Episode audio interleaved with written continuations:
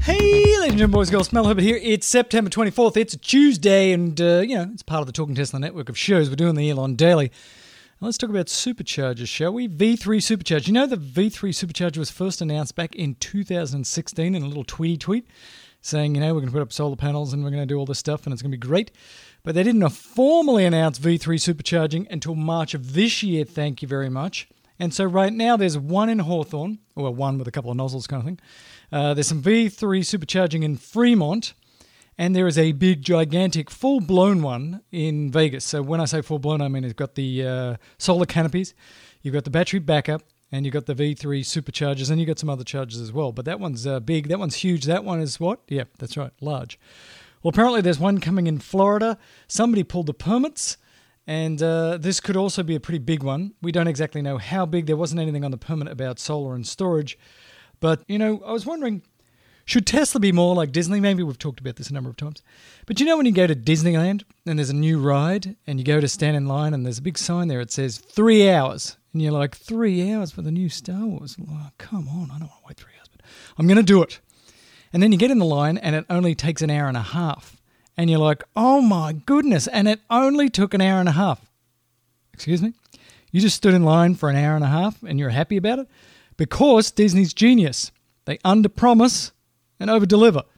And Tesla, on the other hand, overpromises and underdelivers. And people love Disney. People not so happy with Tesla when it comes to these sort of announcements. So Tell me why. Tell me why do we announce such things so far ahead and then have such slow rollouts? Why do we announce the why two, three years before it's going to be a thing? Why do we do that? Is that somehow to slow the competition, to freak people out, to keep the excitement going? It seems uh, maybe we should do less of that. I'm just saying, maybe we should do less of that. But everybody does it when it comes to car manufacturers and stuff. Everybody does this thing like, well, in 2028, we're going to have an awesome EV. And maybe that just takes the pressure off them. I don't know. But it seems silly to me. I'm just saying, you know, maybe a little bit of uh, Disneying in the Tesla world would be good. But hey, I'm excited the V3 looks like it's starting to deploy. I want to see 158,000 million of these things out there. Full solar economy, full battery backup, fully, you know, 100% renewable, super fast charging. I want to see it, and I want to see it soon. Now, I got a friend. Uh, she uh, works here at the company. And you know, we give out these incentives, solar incentives. Part of our program here at the company is like to give people a bonus, but also in line with our company is like we'll give you some extra cash to push you into an electric car, to get you into solar, to get you a battery. And people are loving it. Turns out if you do a bit of incentives at the federal level, the state level, and at the uh, sort of local, uh, the company I work for level, people love it.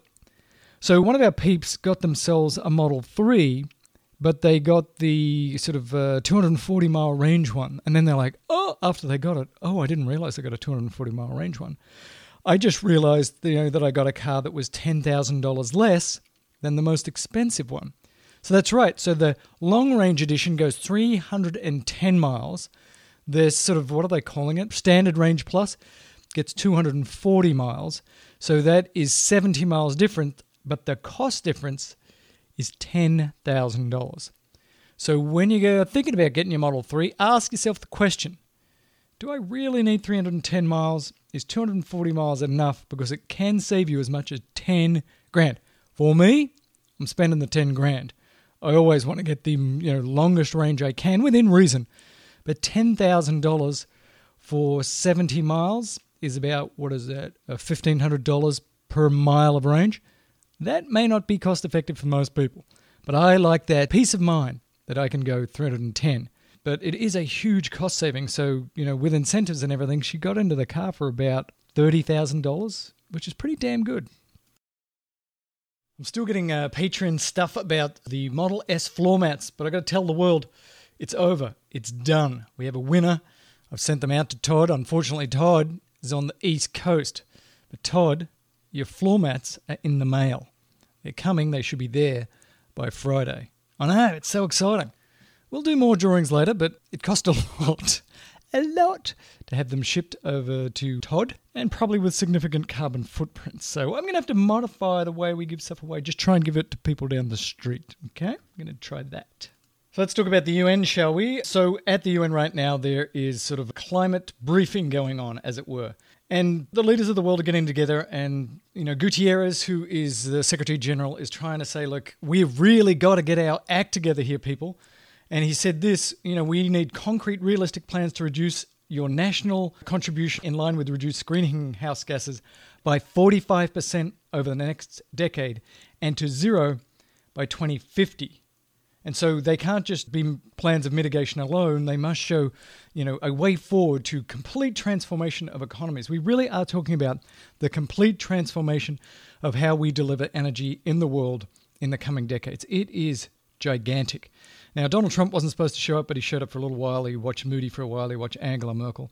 And uh, Modi from India said that they're going to try and target 450 gigawatts and invest $50 billion in water conservation. And Angela Merkel is going to double the amount that Germany is spending on uh, climate protection from 2 billion euros to 4 billion euros.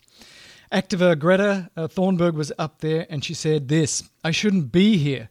I should be back in school on the other side of the ocean. Yet you come to us young people for hope.